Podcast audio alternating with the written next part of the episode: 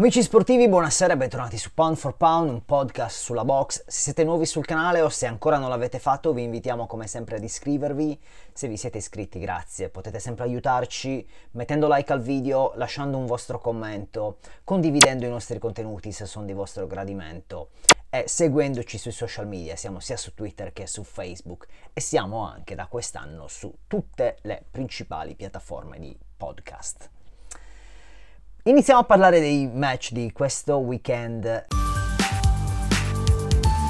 partendo dal, dal, da quello tra Gennady Golovkin e Ryota Murata, per il quale avevo previsto una vittoria per Triple G nei Championship Round, quindi diciamo dal decimo in poi, e che invece non c'è neanche arrivato a quelle riprese, perché eh, al nono round il corner di Murata, che era stato appena buttato giù da Golovkin, ha deciso di aver visto abbastanza eh, ma è stato un incontro dai due volti, ecco, eh, molto competitivo nelle prime cinque riprese, con eh, un Murata che come pensavo ha fatto valere la sua fisicità e ha spinto spesso il Triple G all'indietro e ne ha testato il corpo in maniera piuttosto sistematica, eh, mostrando, se ce ne fosse bisogno una volta di più, che questo potrebbe essere il tallone d'Achille del pugile kazako nei suoi prossimi incontri. Ecco. E nel prossimo in particolare, se davvero sarà contro Canelo, che sappiamo che tipo di body puncher sia e quanto potrà esporre questa vulnerabilità di Golovkin. Eh, però in questa prima fase Golovkin aveva anche della ruggine da scuotere via, chiaramente. Così. Non nel primo round, il primo round mi è piaciuto Golovkin. Nella, nel secondo e nel terzo round si muoveva in maniera piuttosto macchinosa, ehm, con un linguaggio corporeo veramente poco abituale per uno che ha avuto quasi 400 incontri in carriera, ecco, sembrava a disagio eh, e non solo per gli ottimi colpi al corpo portati da Murata, ma eh, anche perché un pugile aggressivo come lui, quando è spinto sul back foot, è sempre a disagio, ecco. Andava indietro per linee diritte, poi mm, eh, dal punto di vista tecnico questo è il suo unico limite probabilmente, ecco. Dal sesto round in poi però uh, un po' l'energia di Murata è iniziata a svanire e anche la sua velocità, eh, ma soprattutto Golovkin ha iniziato a trovare il suo ritmo, ha preso il centro del ring, è stato più attento a non finire dove il destro di Murata potesse raggiungerlo, eh, è andato sistematicamente a segno col suo jab e con i suoi ganci potentissimi ad aggirare la guardia del pugile giapponese che come sempre ha mostrato un grande cuore, una buona mascella, una gran voglia di non crollare che ha reso questa nona ripresa una possibile candidata al Round of the Year, ma alla fine ha dovuto abbandonarsi ecco, al, al, tappeto dopo aver incassato un destro potentissimo che lo ha lasciato confuso sul, sul dove fosse, seguito da un gancio sinistro corto alla tempia che lo ha messo giù eh, per sempre, diciamo, il suo corner affermato ovviamente. Ero nervoso all'inizio, mi sembrava che Golovkin stesse patendo tantissimo sia il ritmo sia i colpi di Murata e va dato a Murata tutto il credito del mondo per come ha approcciato il match, eh, nel modo in cui doveva farlo, come dicevamo, attaccando, innalzando il ritmo, colpendo il corpo di Triple G. Eh, però dall'altro lato, se poi penso solo agli ultimi quattro round, in quelle quattro riprese era quasi il solito Golovkin, solidissimo, eh, si è scaldato proprio, ecco. Eh, invitava Murata a venirgli incontro come faceva il, il, Golovkin di qualche anno fa e ha fatto quello che ha sempre fatto, smantellando eh, pezzo dopo pezzo il eh, proprio avversario, ecco, colpo dopo colpo. Eh, mi ha scaldato il cuore, ecco, mettiamola così, da, da fan di Golovkin. Però ovviamente la domanda è, eh, ora è scusate, vogliamo veramente vederlo contro Canelo, contro questo Canelo che è ormai stabile al limite delle 168 libbre, l'incontro sarà al, al limite delle 168 libbre, eh, potente come non mai, eh, all'apice della sua carriera, eh, non lo so, non, non lo so, ehm, se Bivol lo ammorbidisce un pochino come credo, forse, ma eh, questa performance di Murata ha confermato eh, i dubbi che Derevianchenko aveva sollevato sul, sulla resistenza ai colpi eh, di Triple J e Canelo sicuramente avrà preso appunti, ecco. Ad ogni modo Golovkin torna ad essere un campione unificato dei pesi medi nuovamente, eh, sarebbe bello completasse la collezione delle cinture contro Charlo e Andrade, ma chiaramente sceglierà di affrontare Canelo e chi non lo farebbe trovandosi nella sua posizione? Ecco, potrebbe essere il suo ultimo match, eh, sicuramente il più lucrativo che gli si possa presentare e se per assurdo dovesse anche vincerlo, eh, io non lo credo, ma suppongo che Triple G ci creda e lavori in questa direzione. Se dovesse succedere, sarebbe il match definitivo della sua lunghissima carriera da uh, professionista. Bello è stato anche l'incontro tra Yunto Nakatani e Ryota Yamauchi, anche se eh, chiaramente lo sfidante non è stato all'altezza e Nakatani ha avuto la possibilità di farci vedere tutto il suo repertorio, boxando principalmente dall'esterno grazie alle sue dimensioni, ma anche accorciando a piacimento la distanza per farci vedere quando, eh, quanto sia capace di fare tutto, ecco. Eh, portare un repertorio di colpi ricchissimo, ma la cosa più bella ai miei occhi è la sua abilità nel passare senza soluzione di continuità dall'attacco alla difesa, uscendo con dei pivot elegantissimi, con grande fluidità. Eh, come dicevo la scorsa settimana, per me è il miglior peso mosca al mondo al momento. Eh, chiaramente il suo fisico è troppo imponente per poter stare troppo a lungo al limite delle 112 libbre, quindi non sono sicuro quanto eh, ci sarà ancora. E dall'altro lato, se raggiungesse, raggiungesse la crema della crema nei Super Mosca, Chiaramente lì c'è una generazione di fenomeni che sta per cedere il passo eh, per motivi anagrafici e la nuova, la nuova, generazione deve essere pronta a spazzarla via. Eh, Bam Rodriguez ha aperto il primo varco, eh, El Rey Martinez non è stato altrettanto fortunato, eh, fortunato nel senso non, è, non, non, è, non ha colto Cioccolatito quando era maturo, pronto ad essere colto, ecco. Eh, chiaramente il pugile nicaraguense ha ancora qualche cartuccia da sparare, ma ovviamente, come si dice, il tempo è imbattuto, ecco, quindi prima o poi il tempo sconfiggerà anche Cioccolatito. E lo stesso vale per El Gaio Estrada e Katsuto Yoka, ma uh, chiaramente Nakatani e Rodriguez sono senza dubbio il, il nuovo che avanza in questa classe di peso. Quello tra uh, Ryan Garcia e Tagoe alla Lamodrome è stato invece un match abbastanza noioso, con un canovaccio monotono, con il ganese costantemente sul back foot che circolava all'esterno, con un ottimo movimento laterale ma senza nessun tentativo di, di interagire con Garcia o quasi, ecco. Eh, Garcia ha mostrato tutta la sua incapacità di tagliare il ring, una cosa che avrebbe potuto rubare a Canelo negli anni di palestra insieme. Canelo è bravissimo a restringere il ring eh, a tagliare gli angoli e a costringere i rivali ad interagire con lui. Eh, Garcia è ancora tutto un work in progress, chiaramente. Non era facile eh, contro un bersaglio mobile come Tagoe, ma eh, come al solito non ha mostrato un jab consistente, costante, non ha mostrato assolutamente nessun tipo di movimento delle spalle, della testa,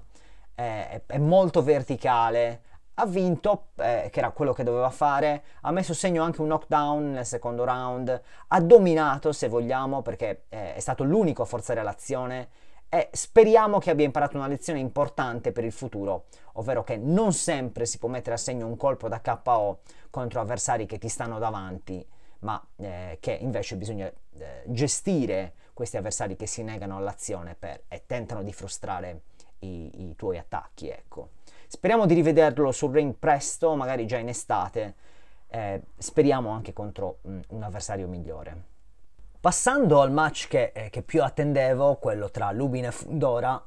qui avevo puntato sul cavallo sbagliato, ma vi avevo detto che sarebbe stato un match tra eh, due pugili che si eh, equivalgono in un certo senso, un match da 50 e 50, ecco. Eh, nessuno, nemmeno gli scommettitori, si erano sbilanciati verso l'uno eh, o verso l'altro pugile. Alla fine l'ha eh, spuntata Sebastian Fundora, The Towering Inferno, che ha vinto un match che ha preso la piega che voleva lui. Eh, ha imposto questa piega al match, ecco se vogliamo. Quindi corpo a corpo ha costretto Lubin sulle corde per lungo tempo, mettendogli dentro un volume di montanti in- inquantificabile. Ecco, un uppercut ne ha anche causato il knockdown nella seconda ripresa ma eh, lo stesso Fundora è finito giù per la prima volta in carriera nel settimo round, in un round che stava dominando tra l'altro, ma eh, in cui Lubin lo ha sorpreso con un contrattacco feroce che ha mostrato ai futuri rivali di Fundora almeno due cose, che gli si può far male, nonostante abbia una mascella piuttosto solida, lo ha dimostrato per l'ennesima volta, e che eh, lo stesso Fundora potrebbe patire un attacco voluminoso in termini di colpi, ecco. Eh, sarebbe un po' morire della, della, stessa morte che lui solitamente infligge ai propri rivali. Eh, anche in questo match ha portato oltre 700 colpi contro i 368 di Lubin, eh, quasi il doppio, quindi ecco, Lubin è stato più accurato sicuramente e quando ha obbedito al suo angolo, stando, cercando di stare all'esterno, ma anche sulla media distanza, piuttosto che entrare eh, nella cabina telefonica con Fundora,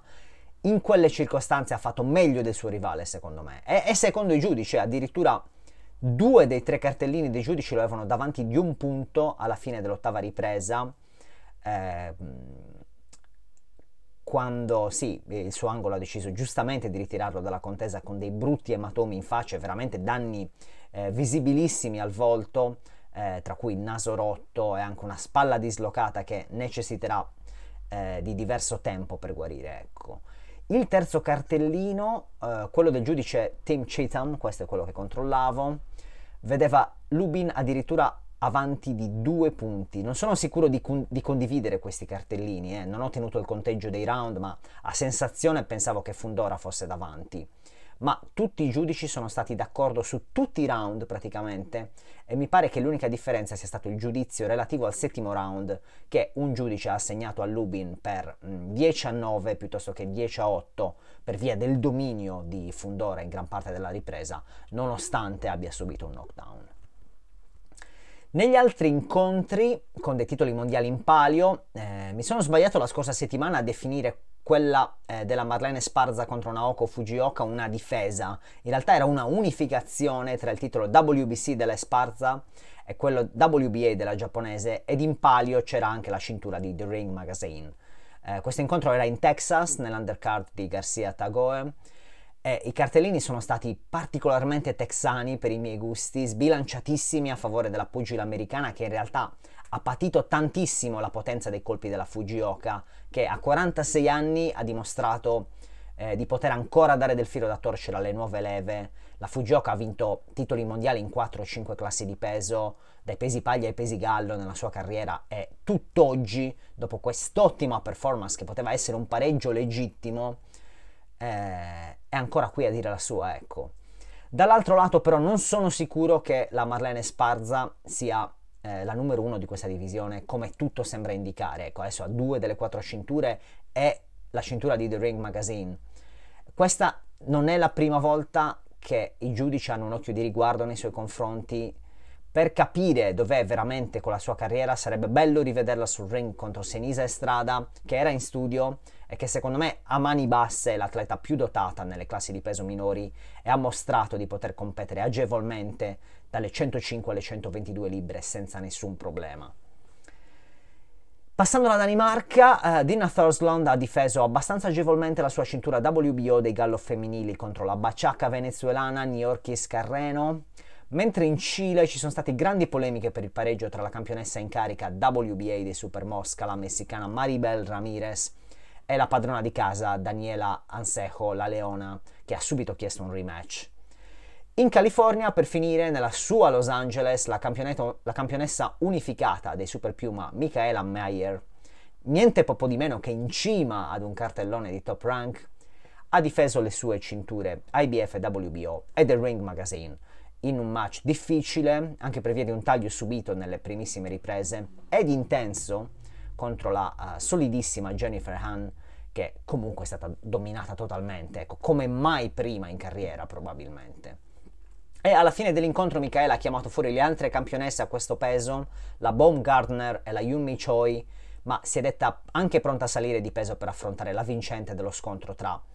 eh, la Taylor e la Serrano e ha anche espresso la sua opinione favorevole verso l'estensione a tre minuti dei round femminili, dicendo che se ci fossero stati tre minuti per round in questo incontro lo avrebbe potuto chiudere all'ottava ripresa e io sono totalmente d'accordo con lei su questo punto. Una menzione finale per Michael Magnesi e Alessio Lorusso, entrambi vittoriosi questa fine settimana e entrambi degni di palcoscenici e avversari migliori. Uno, eh, Magnesi, eh, ovviamente più avanti nel suo processo di crescita e eh, come sottolineato da Cammarelle qualche giorno fa è chiaramente il miglior talento della box italiana al momento, ma lo russo è imbattuto in una striscia di 12 incontri negli ultimi 4 anni, è migliorato tantissimo e mi chiedo quale sia il suo tetto massimo. Me lo chiedo per entrambi in realtà e spero che entrambi siano eh, altrettanto curiosi di saperlo e di esplorare dove possono arrivare con le loro rispettive carriere. Passando alle news, la prima notizia di cui voglio parlare è relativa al ritorno del professionismo a Cuba dopo 60 anni di eh, regime castrista che se da un lato ha creato le condizioni per il fiorire di un movimento dilettantistico senza eguali probabilmente, un movimento che ha guadagnato eh, 41 medaglie d'oro olimpiche dal 1962 ad oggi su 84 totali conquistate da Cuba in tutte le discipline. Dall'altro lato, però, allo stesso tempo ha castrato le eh, possibilità di pugili dal talento immenso come Teofilo Stevenson e eh, Felix Savon, per dirne due dei più in vista, senza dover nominare tutti quelli che hanno dovuto lasciare il paese, defezionare per poter iniziare una carriera professionistica altrove, in America nella maggior parte dei casi, come Ugas, come Rigondo, Luis Ortiz e tanti altri. La notizia ha fatto un po' scatenare un sacco di speculazioni sul futuro dominio dei pugili cubani nel professionismo, ma eh, io tirerei un attimo il freno su questa cosa, in primis perché nonostante l'avvicinamento imposto dall'AIBA negli ultimi anni, dilettantismo e professionismo sono ancora due cose molto differenti. Eh, semmai il rischio secondo me è quello opposto, ovvero che molti giovani passino al professionismo a 18 anni o comunque molto presto e semmai sarà l'eredità di Cuba nel dilettantismo e a livello olimpico che rischia di andare persa per sempre, ecco. Poi non è chiaro se questa Golden Ring Promotions di cui si parla negli articoli e nel comunicato stampa ufficiale sia comunque un ente controllato dallo Stato e quindi anche questa libertà di passare al professionismo sia al vaglio della politica piuttosto che in mano agli atleti. Eh, quindi questo resta da capire, ma guardando positivamente alla cosa, ci saranno quattro eventi professionistici quest'anno a Cuba, con alcune delle stelle più brillanti della selezione cubana de boxeo, come Andy Cruz, un talento veramente incredibile, che non vedo l'ora di vedere tra i professionisti. Eh, Julio Cesar La Cruz, ovviamente, che forse è già nella fase calante della sua carriera, ha 32 anni, mi pare, forse anche qualcuno in più, ma eh, ovviamente viene dal suo secondo oro olimpico poi ci sarà Lazaro Alvarez, Roniel Iglesias, Erlen Lopez, un altro, forse quello che vedo meglio di tutti tra i ranghi dei professionisti, ecco.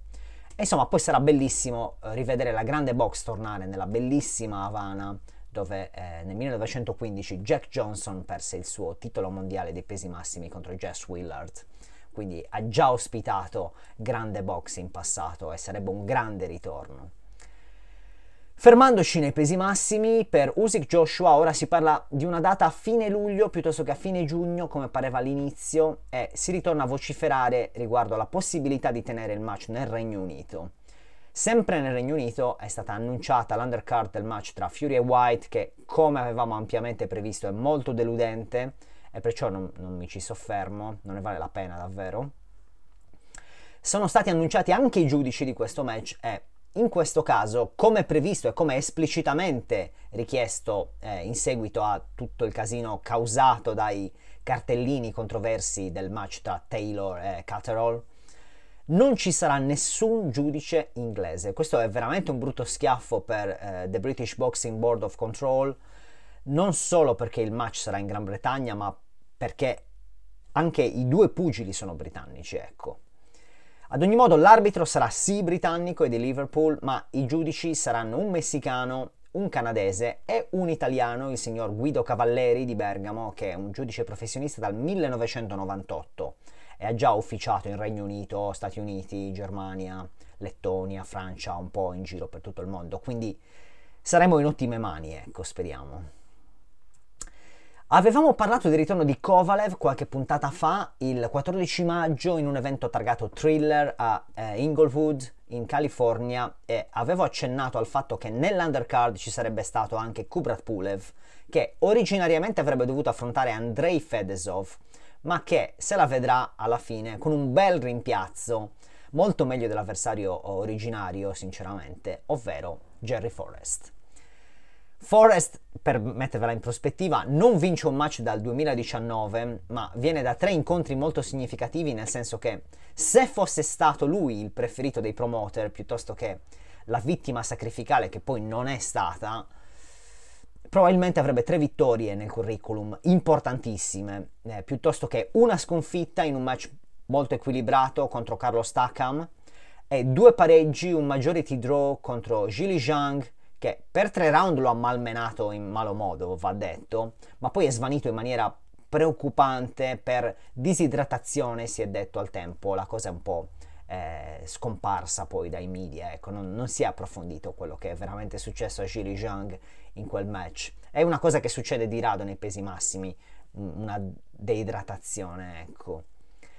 E poi ultimamente è stato vittima di un'altra rapina, uno split draw contro Michael Hunter che è stato malmenato invece a sua volta da Forrest, che, che è un mancino difficile da inquadrare, che ama gli scambi. Eh, e se Pulev è arrivato alla fine della sua carriera come potrebbe essere una vittoria su un nome di questo, di questo calibro, uno che ha perso solo contro campioni del calibro di Klitschko e di Joshua, potrebbe diciamo, improvvisamente catapultare Forrest nei, pien- nei piani alti della divisione. E, e sarebbe una, un innesto interessante. Ecco, secondo me se lo meriterebbe, tra l'altro. E ci spero che batta Pulev. Purtroppo l'incontro tra Mary Spridis e Jay Opetaya, eh, una difesa obbligatoria dell'IBF nei cruiserweight, è, stata, è stato rimandato per via di un infortunio subito dall'australiano, una frattura ad una costola che ha coinvolto anche la cartilagine, a quanto pare, e che a detta del team di Opetaia dovrebbe portare il match a slittare sino a fine giugno e già questa mi sembra una previsione ottimistica, probabilmente sarà in estate inoltrata. Canelo aveva detto che avrebbe pensato ad una unificazione contro il vincente del match tra Arthur Beterbiev e Joe Smith Jr. se Triple G avesse perso o si fosse infortunato nel match contro Murata. Non è successo ovviamente, ma non so. Eh, secondo me Canelo uh, mi pare debba preoccuparsi di battere Bivol, che è l'avversario peggiore che abbia incontrato proprio da due incontri contro Gennady Golovkin e sarà un brutto brutto cliente per lui. Ecco, mi sorprenderebbe se non lo fosse e se Bivol facesse la fine degli ex campioni dei Supermedi che Canelo ha incontrato lo scorso anno, ma ne dubito fortemente. Questa undercard tra l'altro è già quasi completa, eh, ovviamente oltre all'interessantissimo scontro tra i pesi massimi eh, Filip Ergovic e Gili Zhang per l'appunto, Rivedremo in azione anche il Wonderboy uzbeko Shrakam Giazov e l'ottimo superleggero Montana Love che viene da un 2021 fantastico e dal quale ci aspettiamo grandi cose in una categoria di peso che verrà scoperchiata ben presto dall'uscita di scena di Josh Taylor nei prossimi mesi. Si riparla anche di un match tra Chris Eubank Jr. e Kel Brook che mi fa ridere perché è una roba senza nessun senso fuori dallo UK. È un incontro tra un peso medio che non è mai decollato, ma che chiaramente è figlio di cotanto padre, quindi porta quel cognome là è un welterweight finito da qualche anno che è sembrato brillante probabilmente solo perché è stato messo davanti a, ad un altro welterweight molto più finito di lui e da molti più anni anche. Kalle Sauerland ha detto che sarà ad un catchweight che non sarà di 155 libbre, quindi immagino sarà di 156, forse 157 e, e, e, che ci sarà anche una clausola di reidratazione che chiaramente andrebbe a penalizzare eh, Chris Eubank Jr. che in carriera non è stato uh, praticamente mai sotto le 160 libbre. Vedo che è stato intorno alle 158, in realtà quasi 159, 8 anni fa, ma mai sotto questo peso. Questo potrebbe essere un fattore senza dubbio, ma eh, Eubank è troppo grosso per Kelbrook, eh, che non ha imparato la lezione di qualche anno fa quando era probabilmente il miglior peso welter al mondo e decise di andare a farsi spaccare la faccia da Gennady Golovkin che avrebbe dovuto affrontare proprio Eubank in quella circostanza. Comunque Brook chiaramente è il miglior boxer dei due, ma ehm, Eubank è troppo più atletico, imponente, fresco, forte fisicamente, non ci sarà storia in questo match per come la vedo io e Kell Brook farebbe meglio a ritirarsi prima di prendere una batosta seria. Chiudiamo con la WBA che ha imposto l'incontro di unificazione interno, diciamo, tra il WBA Super Champion Leo Santa Cruz e il Regular Champion Lee Wood. Le due parti, ovvero PBC e Mushroom, hanno 30 giorni per trovare un accordo prima che l'evento venga messo all'asta, ma sinceramente non mi sorprenderebbe se Santa Cruz, dopo tre anni che non combatte come peso piuma, mollasse questa cintura che sta tenendo in ostaggio da tre anni senza combattere sostanzialmente a questo peso. E credo che andrà a indirizzarsi altrove verso altri incontri probabilmente nei super piuma. Eh, Santa Cruz ha veramente bloccato l'evoluzione di questa classe di peso un po' sottraendosi all'unificazione con Gary Russell Jr. che sa- sarebbe potuta essere eh, facilmente fattibile in casa e si è sottratto diverse occasioni da questo incontro e poi rimanendo attaccato a questa cintura a danno di Kansu prima e a danno di Lee Wood ora. Eh, direi, eh, non lo so se Santa Cruz è ancora un pugile attivo, direi quasi un ex pugile, ecco, mentalmente. Eh, sarei veramente stupito se dovesse accettare questa sfida per riprovare a dire la sua in questa classe di peso, ecco, in particolare. Adesso passiamo all'analisi dei match di questo weekend, iniziando dall'evento della PBC e TGB Promotions a Arlington in Texas con un undercard pazzesca che ha nei suoi ranghi non solo l'eliminatoria finale della WBA tra Rajab Butaev e Eimanta Stanionis, ma anche tante giovani promesse come il peso leggero José Valenzuela, il super leggero Brandon Lee di cui parlammo ormai oltre un anno fa, ma ci sarà anche il canadese Cody Crowley che a dicembre aveva battuto a sorpresa Kudratillo Abdukakorov in una eliminatoria dell'IBF e, e, che questa volta avrà davanti un veterano come Josecito Lopez che ci farà capire qual è il suo posto nel mondo. E ultimo ma non meno importante ci sarà anche Isaac Cruz che eh, per apparecchiare un possibile rematch contro Tank Davis avrà di fronte Yuri Orkes Gamboa, eh, ormai quarantenne, con un anno di inattività alle spalle e reduce da due sconfitte di fila, giusto per darvi un'idea di come potrà andare questo incontro. Ecco. Da tenere particolarmente d'occhio è sicuramente il match di Stanionis, che eh, molti spesso inseriscono nello stesso contesto di Jaron Ennis, eh, Virgil Ortiz Jr., e che è sicuramente uno dei prospetti più chiacchierati della nuova generazione, ma che avrà di fronte un Butev che eh, se l'avete visto in azione eh, saprete che è un osso durissimo, fortissimo fisicamente, ottimo body puncher, mascella super solida. Eh, se si andrà ai punti probabilmente i giudici avranno un occhio di riguardo per Stanionis, ma ci sta che non si vada ai punti se Butaev è forte quanto penso sia forte, è veramente veramente tosto. Ma passiamo all'evento principale sul cartellone, ovvero l'incontro di unificazione con tre delle quattro cinture dei pesi welter in palio, manca solo quella della WBO in mano a Terence Crawford ovviamente, tra Errol Spence Jr. e Jordan Sugas e senza perderci eh, in chiacchiere eh, andiamo subito a fare il tail of the tape, iniziando dallo sfidante Jordan Sugas, 35enne, cubano di Santiago, alto 175 cm per 175 cm di allungo.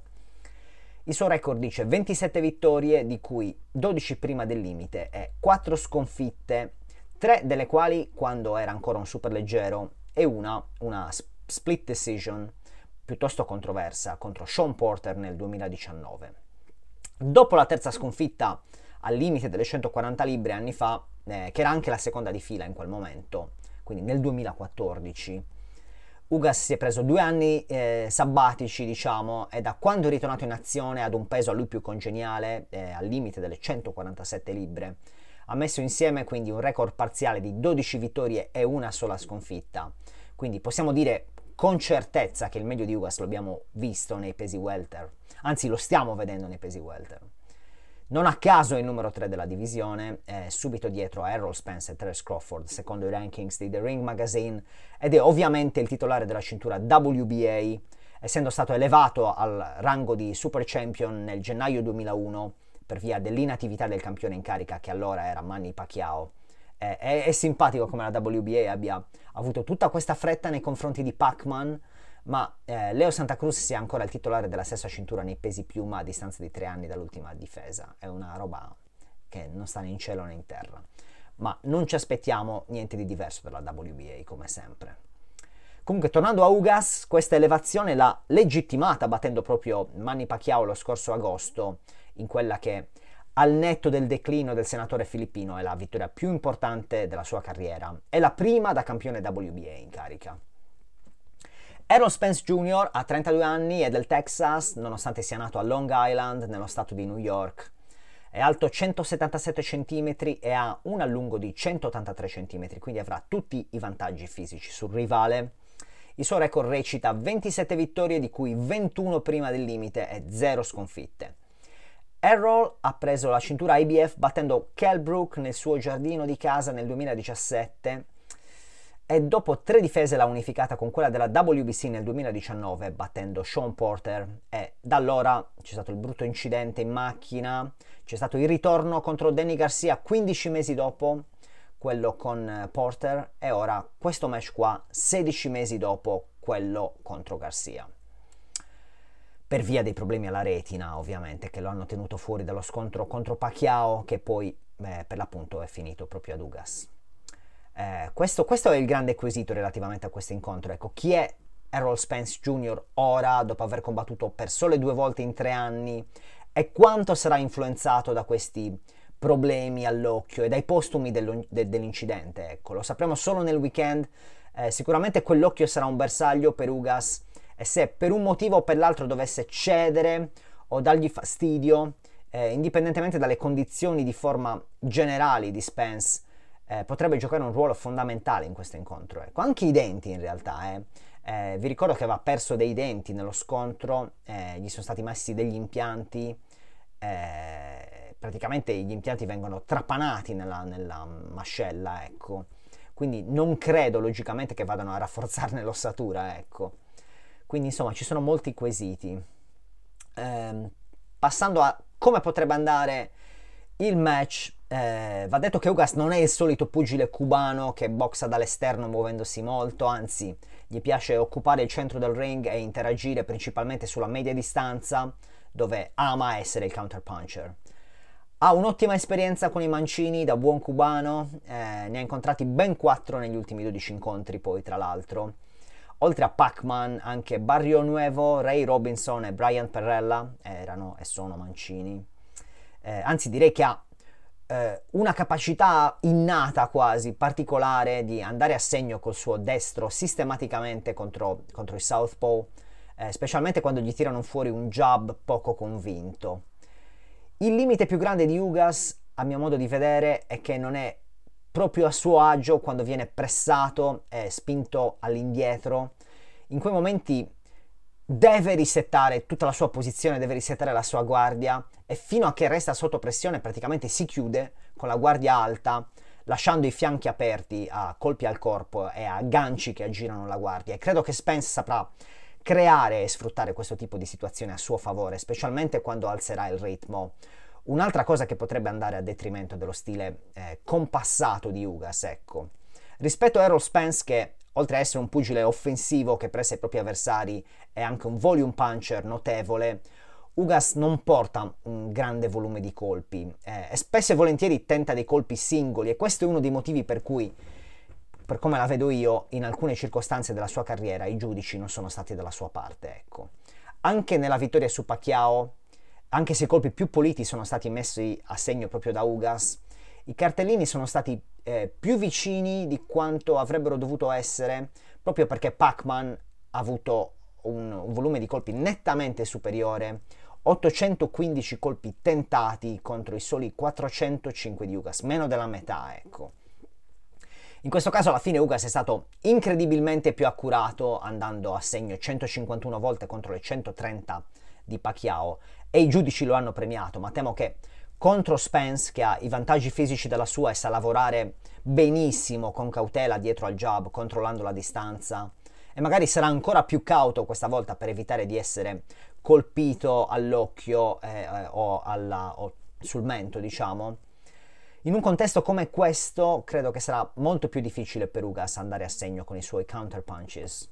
Come è stato difficile per Danny Garcia, che ha dimensioni simili a quelle del pugile cubano, eh, ovvero leggermente inferiori a quelle di Errol Spence, che nonostante sia anche lui un counterpuncher, è anche più attivo ecco, di, di Ugas. Detto questo, uh, secondo me per vincere Ugas non deve fare il counterpuncher in questo incontro, ma deve essere l'attaccante, pressare Spence, eh, accumulare round e cercare di vincere eh, prima dell'ultima campanella se Spence ha veramente qualche problema fisico nascosto. Eh, che Ugas vinca per KO è una roba abbastanza difficile se pensiamo che il cubano ha una percentuale di vittorie prima del limite solo del 38%, ecco. Lo stesso Spence non vince prima dell'ultima campanella da quasi 4 anni e se pensiamo che Ugas non è mai stato fermato prima del limite, direi che chiaramente questo incontro sarà una decision, si andrà ai cartellini e eh, secondo me saranno favorevoli a Errol Spence Jr. Eh, semplicemente per il fatto che sarà lui a forzare l'azione, sarà lui il più attivo, specialmente quando la distanza si accorcerà, sarà lui a portare più colpi e a catturare l'attenzione dei giudici, eh, dando per scontato che non avrà ruggine da scuotere via e non patirà il lungo periodo di inattività come non lo ha patito quando è tornato dopo l'incidente. Anche se ovviamente mi aspetto che Ugas parta più forte e magari vinca i primi 2-3 round prima che Spence si metta in moto sul serio. In realtà spero solo che non sia un incontro noioso e più circospetto e cauto di quanto me lo aspetti da entrambe le parti.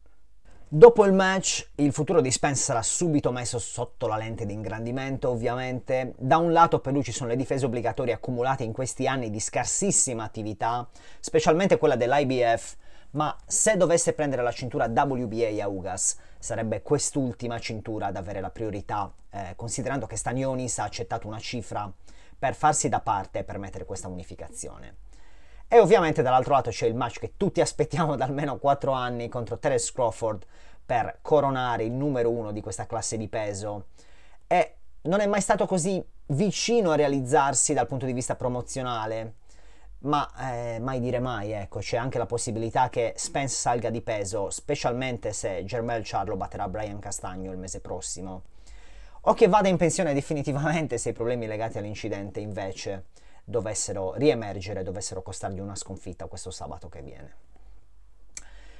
A Manchester, in un evento di Matchroom che potremo goderci su Dazon, tornerà in azione uno dei migliori prospetti dei pesi welter, Conor Ben, eh, contro il sudafricano Chris Van Herten, che negli ultimi tre anni è stato sul ring per poco più di tre minuti contro eh, Jaron Ennis, che eh, probabilmente sono stati i tre minuti più brutti della vita sportiva di Van Herten, che alla fine è stato graziato da un taglio eh, subito a causa di una testata accidentale che ha fatto chiudere il match in, in, un no contest. Per sua fortuna, perché non credo che Boots lo avrebbe lasciato sopravvivere per molto tempo ancora. E a dirla tutta, se al posto di quel no contest avesse avuto una brutta sconfitta per KO al secondo o al terzo round, probabilmente Eddie Hearn non avrebbe dato spazio a Van Herten contro eh, Conor Ben. Da Ben mi aspetto che continui il pestaggio dove Ennis l'aveva mollato, ma eh, credo che gli servirà del tempo per accordare il suo destro, specialmente il suo diretto destro contro eh, un mancino navigato come il sudafricano. Il primo mancino vero e proprio, tra l'altro, nella carriera di Ben, quindi anche in questo caso non ci sarebbe da sorprendersi, sorprendersi se si dovesse eh, finire cartellini, ma eh, a Van Herden a una certa piace scambiare sulla media distanza e, quella potrebbe essere la sua fine, ecco. Tra l'altro Ben deve stare attento alle testate di Van Herden perché anche quella è una sua brutta abitudine. Eh, è un match un po' così, ecco, è chiaro che Ben vincerà. Io dico prima del limite, magari al quarto, quinto round, sinceramente, ma da lui ora ci si aspetta eh, un altro tipo di avversario dopo questo, ecco. Eh, non penso a, a, a Adrian Broner di cui si è parlato, penso a qualcuno di più consistente e che abbia senso nell'ottica di una cintura mondiale. Eh, per lui, se veramente Virgil Ortiz non dovesse più tornare a fare il peso e quindi liberare un posto, il posto di difesa obbligatoria della WBO, la strada più comoda sarebbe proprio quella della WBO, perché eh, in lizza davanti a lui ci sono Sandro Martin, Michael McKinson, che sono eh, entrambi abbordabili secondo me, entrambi mancini tra l'altro, quindi in un certo senso giustificherebbero anche la scelta di Van Herten per questo incontro. Ma sì, staremo a vedere in che direzione andrà la carriera di Conor Ben dopo questo match che,